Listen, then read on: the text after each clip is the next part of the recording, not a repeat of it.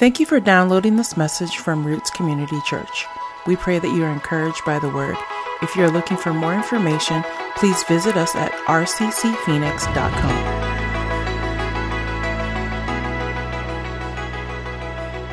as I was getting ready this week, I just kind of was over overwhelmed by the scripture that I was reading and um, the the passage that we're going to be in tonight in the book of Ruth. But I really want us as a body of believers in the church to turn our attention as we turn our attention forward to uh, this year and the, the rest of um, what the year is going to hold, I want to um, encourage us with something that it, that can seem a little bit heavy. Um, the, we need to be a people, the, the body of Christ in general, but I'm going to speak specifically to the people who call Roots Community Church their home or our extended family who are not here in Phoenix but um, connect with us in other states um, repeatedly and routinely over the weekend.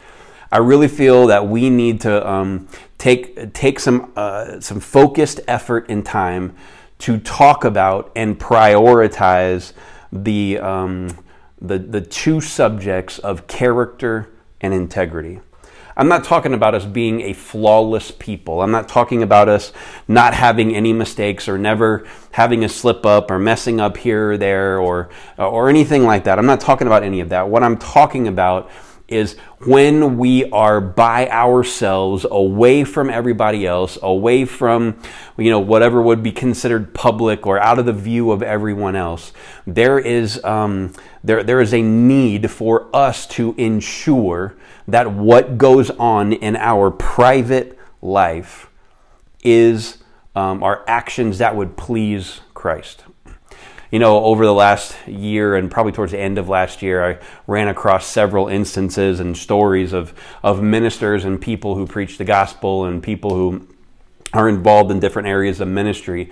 They, they began to fall morally and they um, they all almost every single time when someone falls morally, you know, from a ministry position, they they step out and say something like, you know, my soul was empty, it was bankrupt, I didn't take care of my private time with the Lord, I didn't take care of the time with my spouse, my husband or my wife, I didn't take the time to to care for the things that really mattered. I just kept giving and, and presenting something out here publicly that wasn't going on privately in my own life.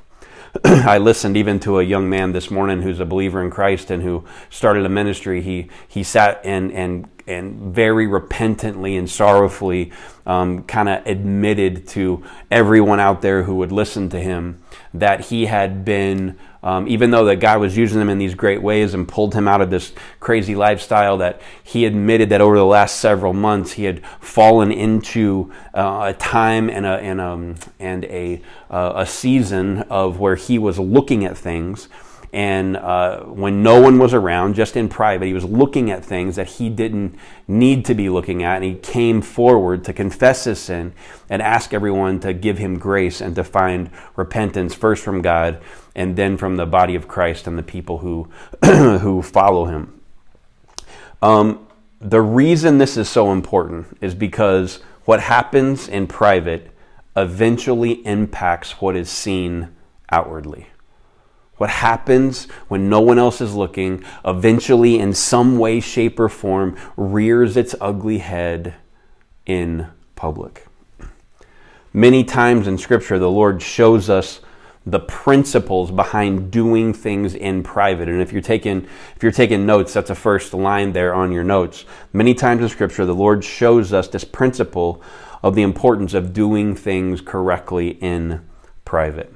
and as I was reading through the story um, again this week of Ruth, it kind of brought me to um, a couple of things that I want to um, I want to go through her story very quickly. It's the Old Testament book of Ruth. It's really short. If you haven't read it or haven't read it in a long time, I would encourage you this week to go back and and read it. There's just such I mean, the Word of God, and just in general, has so much good, um, uh, just so goodness and richness for us to follow but specifically, this story just kind of grabbed me this week, and I think it'll do the same thing for you if you haven't um, read it in a while. but I want to um, talk a little bit about the story of Ruth and look at a couple of things about her character and integrity that we can draw from and see as exampled in her story.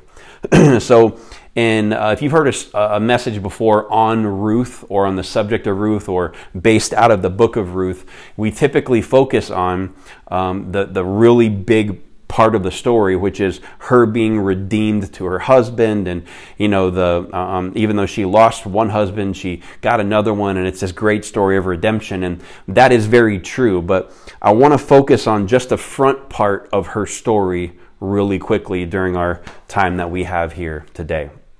If you were to go back and read the, the, the beginning of the book of Ruth, you would find that Ruth actually doesn't start with Ruth. It starts with another woman named Naomi, and her husband, her name, his name was Elimelech. And I don't know if you've ever heard that song, "The Lion Sleeps Tonight," but it start it starts like that: a wee mawap, a wee mawap, a wee. It sounds like his name, Elimelech, Elimelech, Elimelech. And if you're not laughing, don't worry. It's the, the jokes are bad, but the message will be good. I'm, I'm, I'm sure. But um, um, Jill and Juliana like it. Thank you, girls. Um, but Elimelech, that's how I remember his name, and Naomi, they're both Israelites. They get married and they live in the city of Jerusalem hundreds of years before Christ is born. So they're living in Jerusalem, but in Jerusalem during this time period, they um, uh, there's a great famine and they don't have any way to um, to kind of build their family. They don't have any way to, to grow crops or to raise their livestock. It was a very agricultural time uh, during this time period. It was the culture was very agriculture based, and so they decided to move away from Bethlehem and go to a city of Moab. Now, coincidentally, that happens to be one of my goals for 2021 is to get Mo abs. So if you're not laughing at that one, don't worry. They wouldn't laugh if they were here any, either. So uh, that'll be my last one, I promise. But they go to the city called Moab, and they develop their life there, and they um, they build their family. And not too long after they get there, they have two children, two sons to be exact, and they raise their family there outside the city of Moab. Sometime after the boys are, are grown and start are, are born and start to grow up, a tragic thing happens to Naomi. Her husband, Elimelech, passes away. The Bible doesn't tell us why he passed away. We just know that he dies, and Naomi is left by raising these two young boys, these two young men, by herself. She navigates that through the years and, and time period of them coming to the age of becoming men and finding wives. And both of her sons wind up getting married to women who live in this town of Moab. The first the, the, the, first boy married someone named Orpah, O R P A H. It's next line there in your notes. And the other, the other son married, um, his wife's name was Ruth. now, for about 10 years, scripture tells us that the, the families were they were they were married and they were living, you know, kind of together, looking out for each other and looking out for Naomi and for their mom and for each other. But a second tragedy hits this family 10 years after the boys are married. Both of Naomi's sons, who are unnamed in scripture, but both of her sons pass away. Again, we don't know why they died. We don't know if there was an accident. We don't know if there was some type of sickness or disease in the area. We don't know if there was um, if it was a genetic thing. We don't know what happened. We just know that Naomi suffers two massive blows in her family: the death of her husband, and then the death of both of her children. She is obviously torn apart and beside herself. Orpah and Ruth are obviously devastated at their at their loss. And at that time in this culture, what would happen is if one if there was two two sons and one of them passed away, his wife and his children, his belongings would actually be passed to his brother, the other son in the family, so that everybody stayed in the family. There's no way they can do this because both of Naomi's sons are gone and they don't know what to do. And so Naomi makes a decision. She pulls Ruth and Orpah together and says, You know what? This is terrible. We don't have anywhere to go from here. Our lives are in shambles. I've lost my husband. I've lost my boys. You both have lost your husband. Here's what we're going to do we're just going to wipe the slate clean. I know you guys are trying to be loyal to me and take care of me, but here's what I want you to do I want you to go back to your home city of Moab.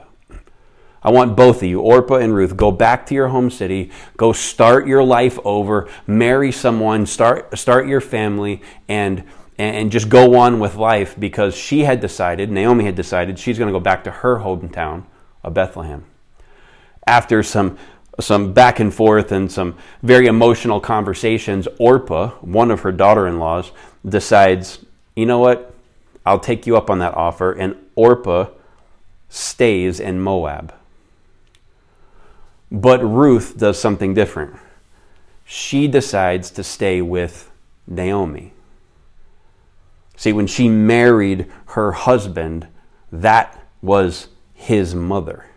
And even though that the person that she loved and her husband had passed away, she is honoring the commitment that she made to her husband by staying and, and caring for and following along Naomi, even though she's going back to her hometown in Ruth chapter 1, we hear um, uh, Ruth's heart to Naomi, and when she's telling her, I'm not going to leave you. So, Ruth chapter 1, verses 16 through 18. Ruth replied, she's talking to Naomi, Don't ask me to leave you and turn back. Wherever you go, I will go. Wherever you live, I will live. Your people will be my people, and your God will be my God. Wherever you die, I will die and there I will be buried. May the Lord punish me severely if I allow anything but death to separate us. When Naomi saw that Ruth was determined to go with her, she said nothing more. So, first and foremost, Ruth has an out. She has a way to just call all of this a loss, wipe the slate clean, forget any responsibility that she may feel or any loyalty that she may have to Naomi. She has a chance to go back to her hometown of Moab and push the reset button and start over. But Ruth's character, Ruth's integrity, her love and her loyalty for her family is not going to be compromised and she stays with Naomi and follows her back to her hometown of Bethlehem. Remarkably, when Naomi shows up back in Bethlehem, there are some extended family members and friends that recognize her and celebrate her coming back and welcome her back. And after some discussion of what happened and to Elimelech and to the boys and everything, that her children, they get settled, her and Ruth get settled into a place to live and now they've gone through the, the big exciting move. They've gone through the decision of staying together that all these big events are done. And now it comes to just living life. What are they going to do? They're, they're sitting in a place together. They, they, they have somewhere to stay but now they need something to eat. And so ruth hears about um, a way to get some food. See in the, uh, in the jewish culture in the, in the nation, nation of israel if you had a crop, there was two rules, two, uh, two laws, and two cultural expectations for you. Number one, you weren't allowed to harvest the entire land. You, you could do most of it, but you had to take the corners of your land, the corners of your crop, and leave them unharvested. And then when you were done um, harvesting the crops in that particular field, the poor and the needy and the hungry that were in the area, the people that had no food, were allowed to come in and harvest those corners of your crop. The, the second rule that they had was when, when people were working in the field, they were pulling the crops. Let's, let's just say you use a, a kind of a wheat field, for example. They would pull a stalk of wheat and if when they pulled it, if it dropped on the ground, they weren't allowed to bend over and pick it up because that, that what was left on the ground was for it was the remnant for the people who were hungry and who were poor and needed food to come through after and pick up off the ground. It didn't matter if it was one stalk, two stalks, or an entire an entire bunch of wheat. If it fell to the ground, you were required to leave it there because people would come back and they would pick up after you. And that is the way they cared for and provided for the poor and the hungry in their culture. Ruth hears that this is how this works, and so she says, You know what? Naomi is far too old to do this. They talk about her age and how she can't have any more children, and they're not going to wait for her kids to grow up and marry them again. So, you know, so they realize that Naomi's too old to go do this, and then Ruth makes a decision. That is the way I can get some food for myself and for my mother in law, for our immediate family. So I am going to stop whatever it was I was doing before, and I am going to go and work in the field. I'm going to go and stand there with all of these people that, um, that, that are hungry and that need food and that are perceived as potentially as poor or their crops didn't come in and they, they need some help. She's going to go stand there in this mass of people that she doesn't know, in a country that she doesn't know, in a, in a, in a culture that she's not familiar with.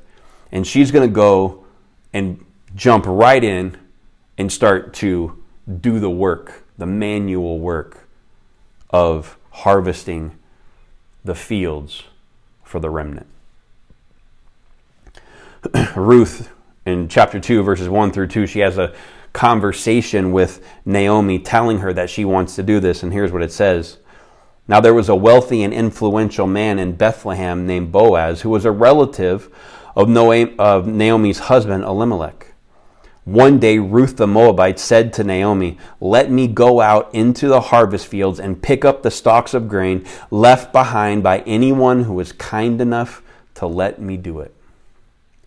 She's telling her, I am willing to put to action everything that we just talked about it. I'm not just giving lip service to my commitment. I'm not just saying that I have commitment. I am going all the way and now I'm going to go work in the fields. I want you to give me your blessing before I go. Verse 3 Naomi replies, All right, my daughter, go ahead. So Ruth went out to gather grain behind the harvesters. And as it happened, she found herself working in a field that belonged to Boaz, the relative of her father in law, Elimelech. no pomp, no circumstance, no big celebration for her doing the, the, the courageous, the high character, the integrous move. There's no one there to stand and applaud her while she goes and does the thing that is required of her. She is going to go put her money where her mouth is, so to speak, and she's going to go work in the fields to feed her and her mother in law. when she gets there, she asks permission of the foreman who's at the field she asked his permission can i please follow along with the rest of these people and pick up some things for, for me and my family to eat? And the foreman allows her to do that. He gives her the approval. Eventually the owner of the field boaz comes through and he's checking on how the things are going with harvesting this particular crop field and them pulling things and making sure that they're doing it correctly. He's coming to check on his land and the workers for his land and he's really familiar with all of the people that are out there who are poor and needy and come behind the, the, the, the, workers and pick up what is dropped on the ground. He's very familiar with who they are, except for one. He sees off in the distance a girl that he hasn't seen there before. And in verse 7, he turns and asks a question to one of his workers, and here's what it says Ruth chapter 2, verses 5 through 7. Boaz asked his foreman, Who is that young woman over there? Who does she belong to? And the foreman replied, She's the young woman from Moab who came back with Naomi. She asked me this morning if she could gather grain behind the harvesters. She has been hard at work ever since, except for a few minutes' rest in the shelter. What this verse tells me is that it's really hot. That Ruth is not just out there, you know, doing it to go through the motions. No, she's working. She is on her hands and knees. She's finding these remnants of things that have been left uh, left on the ground and dropped on the ground. She's harvesting these corners of these fields. She is sweating. She is dirty. She is in the thick of it because she is acting on the element of her character. Boaz eventually tells her, Do not go to any other field.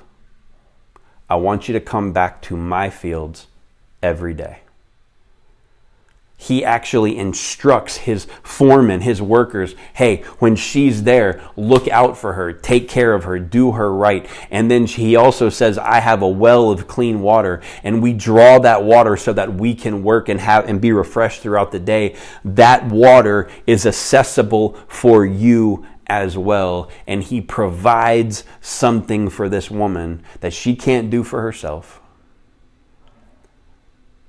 and because of her integrity and character, she garners favor with someone who can help her.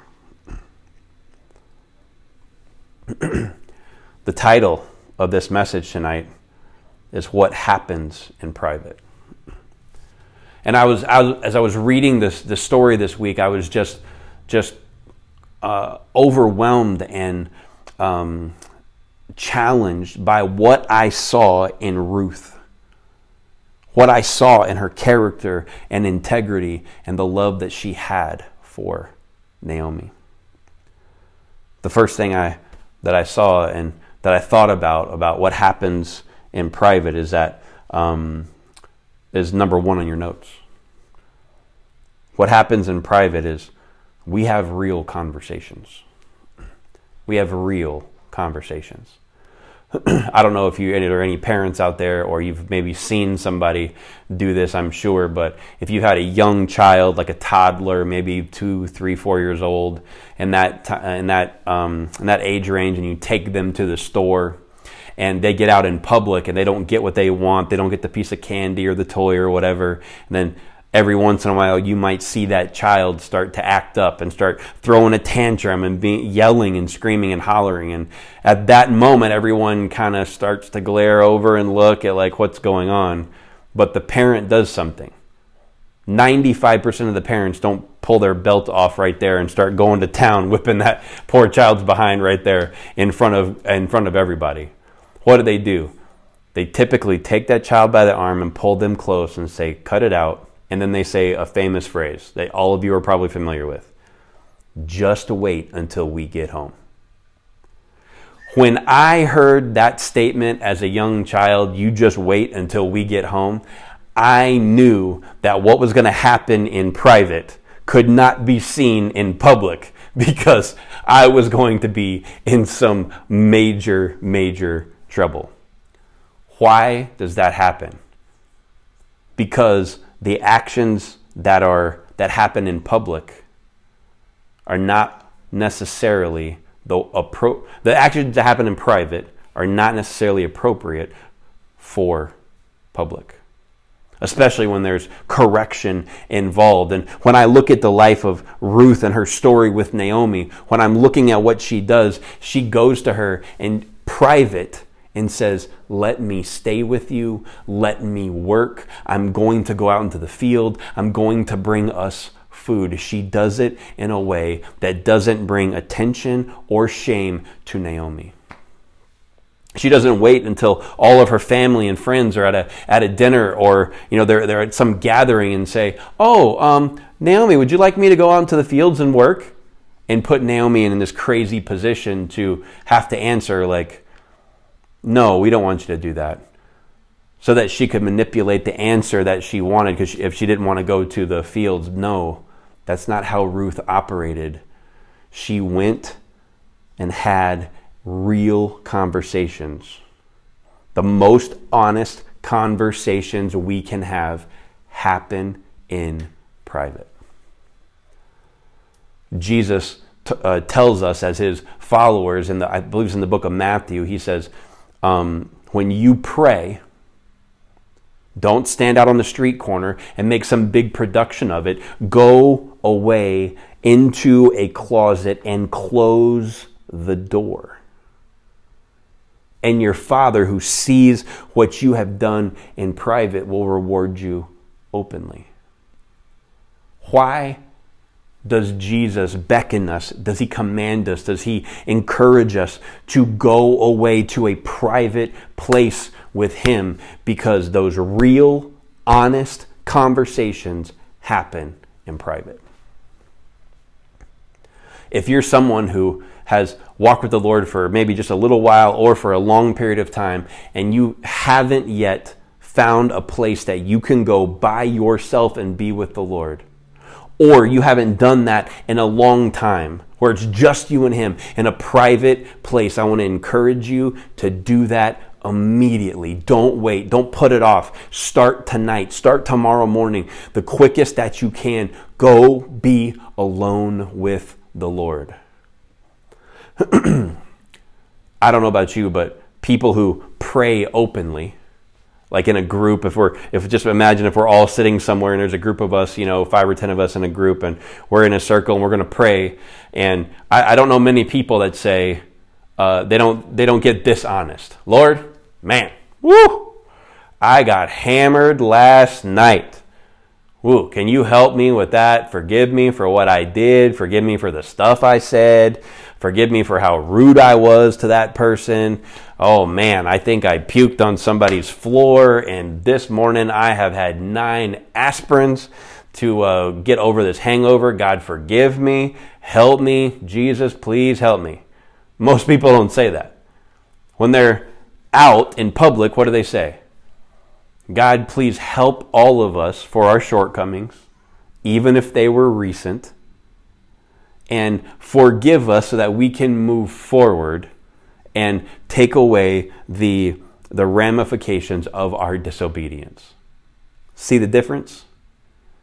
That one prayer that is so detailed, that is so raw, that is so um, uh, um, um, uh, intimate, happens in private if you're someone who only prays or reads your Bible on one side of the room while the kids are playing on a Xbox or PlayStation or something, I want to encourage you to find a spot alone. If you just open your Bible and maybe listen to a worship song at one end of the table while someone else is cooking in the kitchen or eating at the other end of the table, I want to encourage you not, not to stop that, but to take a focused time in private with the Lord. Because when you sneak away with Him,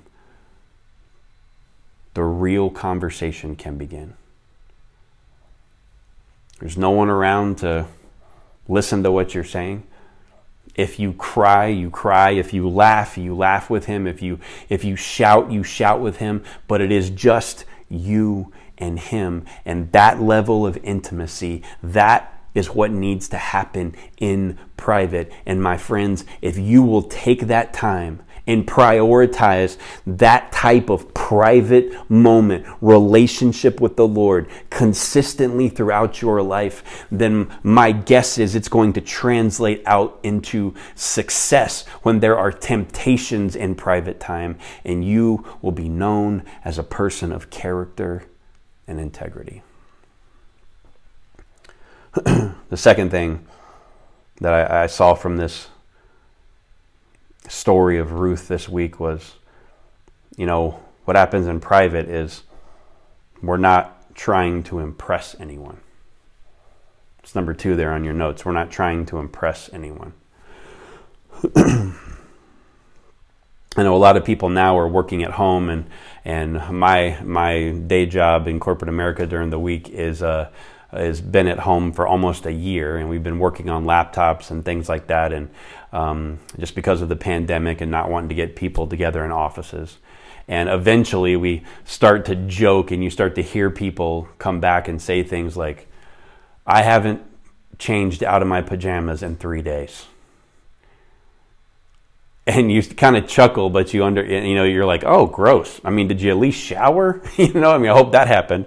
But you know, you kind of understand why why would you get up and get all dressed up and and and and fix yourself as if you're going somewhere when there's nowhere to go? Why? Because there's no one to impress.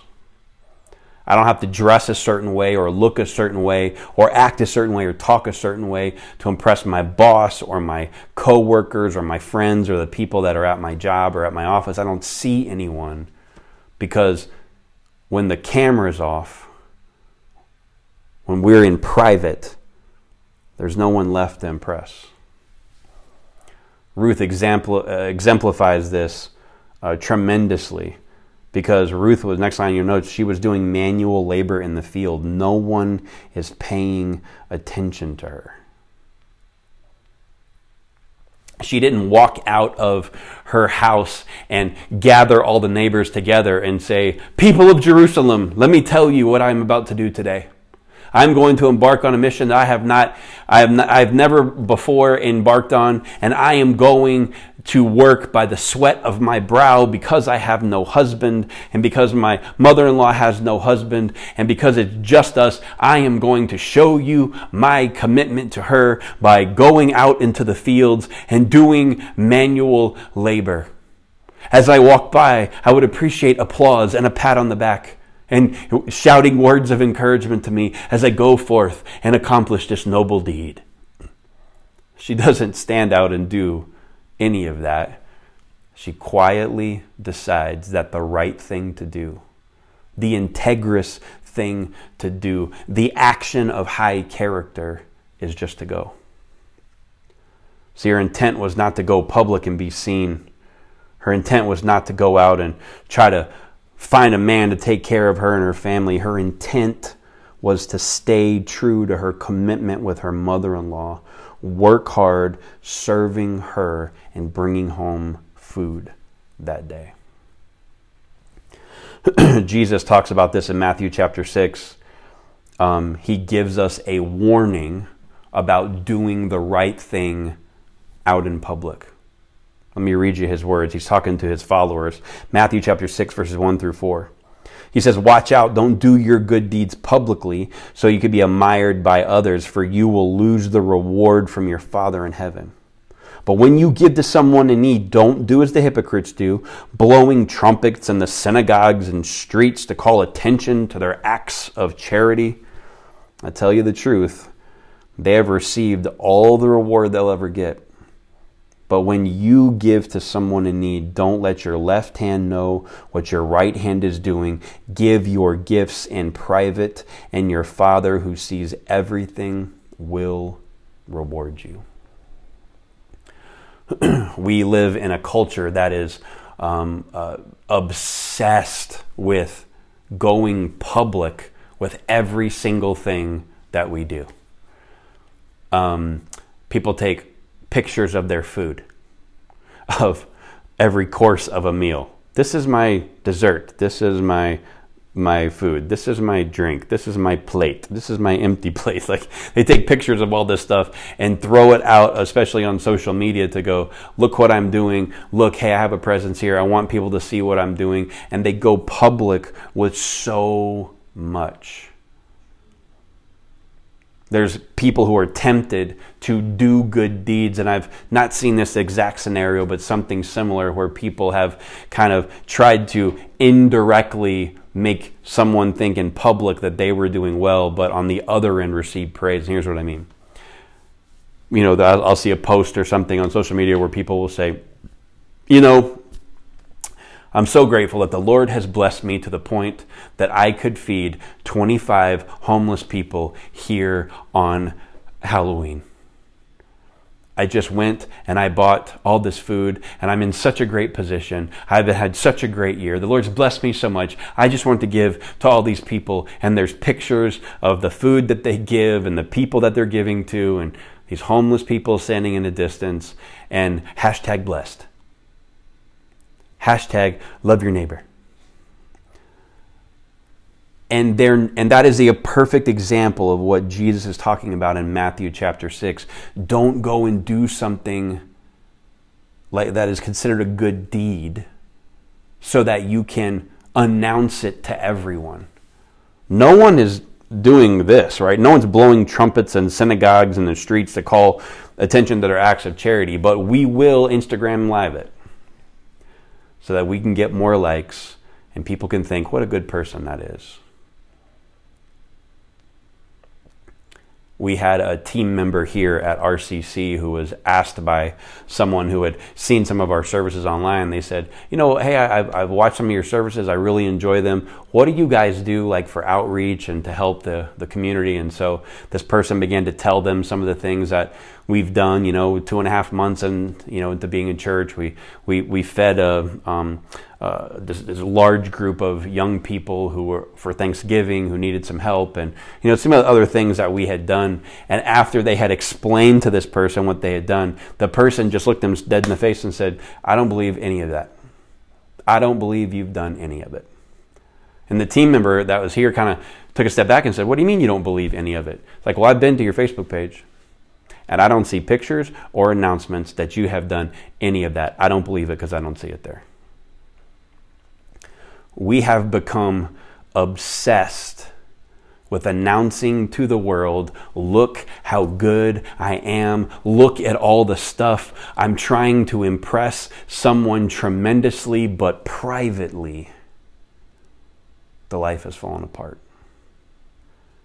privately. What we're desperately looking for is not to be good and not to love our neighbor and not to provide for someone who's homeless. What we're looking for is praise. Next line in your notes when we announce our good deeds in public, it reveals the desire of our heart is actually to receive praise for ourselves. This is one of the reasons that Jesus is telling his followers hey, don't go announce it. Don't go do all of that. Just do it in private. Why? Because those who do it in private and don't announce it to the world, they have a higher degree of integrity in character, and we know their heart is in the right place because they're not going to impress anyone. They're not going out there so it can be their good deed can be seen. They're just going because they love God, they love people, and they want to follow His leading.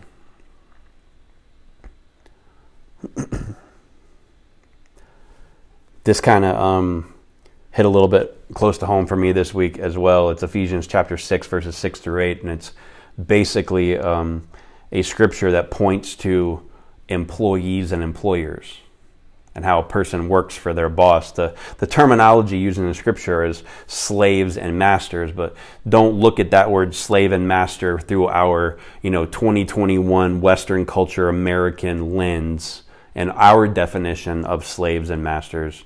But in this time, the, the slave and master analogy was more akin to an employee employer, an employee and a boss relationship. So understand that as we read this, um, this next scripture, Ephesians 6, 6 through 8. Slaves or workers, obey your earthly masters or your employers with deep respect and fear. Serve them sincerely as you would serve Christ Try to please them all the time, not just when they are watching you. As slaves of Christ, do the will of God with all your heart. Work with enthusiasm as though you were working for the Lord rather than for people. Remember that the Lord will reward each one of us for the good we do, whether we are slaves or free. You're going to have moments if you're if you don't own your own business or whatever, if you are an employee somewhere, you have a job where you have a manager or a boss over you, you're going to have an uh, opportunity to kind of cut back, cut some corners, skirt around a little bit when they're not watching. And what Paul is telling us in Ephesians is don't do that. Stay focused. Do your best even when they're not watching you because why? Because what happens in private eventually becomes public. The last thing, um, number three, is that uh, what's done in private, um, number three, our true character is revealed. Uh, what happens in private, our true character is revealed. James 4 verse 15 is very short, sweet, blunt, and to the point. Remember, it is sin to know what you ought to do and then not do it. It is sin to know what you ought to do and then not to do it. This is especially applicable for times where we are alone, by ourselves, and in private if we know the right thing to do is to turn off what I'm watching because it's glorifying something or presenting something to me to see that I know is opposite of what the Lord would have me watch, that what He would have me think about. We have the opportunity at that moment to decide Am I going to do what I know is right, or am I going to continue on the path and give in to what is wrong? If we know what is right to do, and we don't do it, it is a sin before God. Next line in your notes the quality of our character is proven when we do what is right when no one is looking. and the next line what a person does in private comes out in public. There might be a few of you who say, well, Matt, this is kind of like that whole statement of like if, there, if a tree falls in the forest and no one's there to hear it, did it really make a sound? if I do all these good deeds and no one knows it except the person that I gave it to, or like the homeless guy I gave it to, or helped this person along the way, and they don't ever say anything, you know, how in the world am I ever gonna, you know, how's that ever gonna come out in public? I mean, how, how am I ever going to get a reward? God's talking about this reward, you know, that we get. Um, how am I going to get that reward? Well, first and foremost, we don't love others. We don't love God. We don't serve Him or serve others to get anything if we give for the purpose of trying to get, we have completely undermined everything that, we, that we're attempting to do. Because what that shows is our heart is really wanting something for me. I'll give to you as long as I get something back, my friends. If we're going to give in private, eventually, what happens behind those closed doors will come out. This works both ways. If we are presenting ourselves with this, this um, this kind of fake mask and presenting ourselves in public as if we are really truly following the Lord, but in private, we are eaten up with sin and hatred and frustration and jealousy and envy, and we seethe and we plot ways to take people down, and we and we just get angry all the time. And behind we behind the scenes, we're not spending time with the Lord. We're not in His Word. We're not doing any of that, but we're presenting this nice little this, this nice little public face, eventually the public face is going to fall, and what's been really going on in private is going to be seen. But there's another side to that coin. We see it in Ruth. Ruth didn't announce what she was doing. She didn't announce that she was going out into the fields to work. She didn't announce what she had done with Naomi. No, she just did what she knew in her heart was right to do and she didn't have to say it. Other people began to notice. She didn't know she was being seen at the level um, uh, that she was being seen at, but other people began to notice. Let's read Ruth chapter 2, verse 10 through 12. This is Ruth responding to Boaz after he says, Don't go to any other fields, come here and we'll treat you well.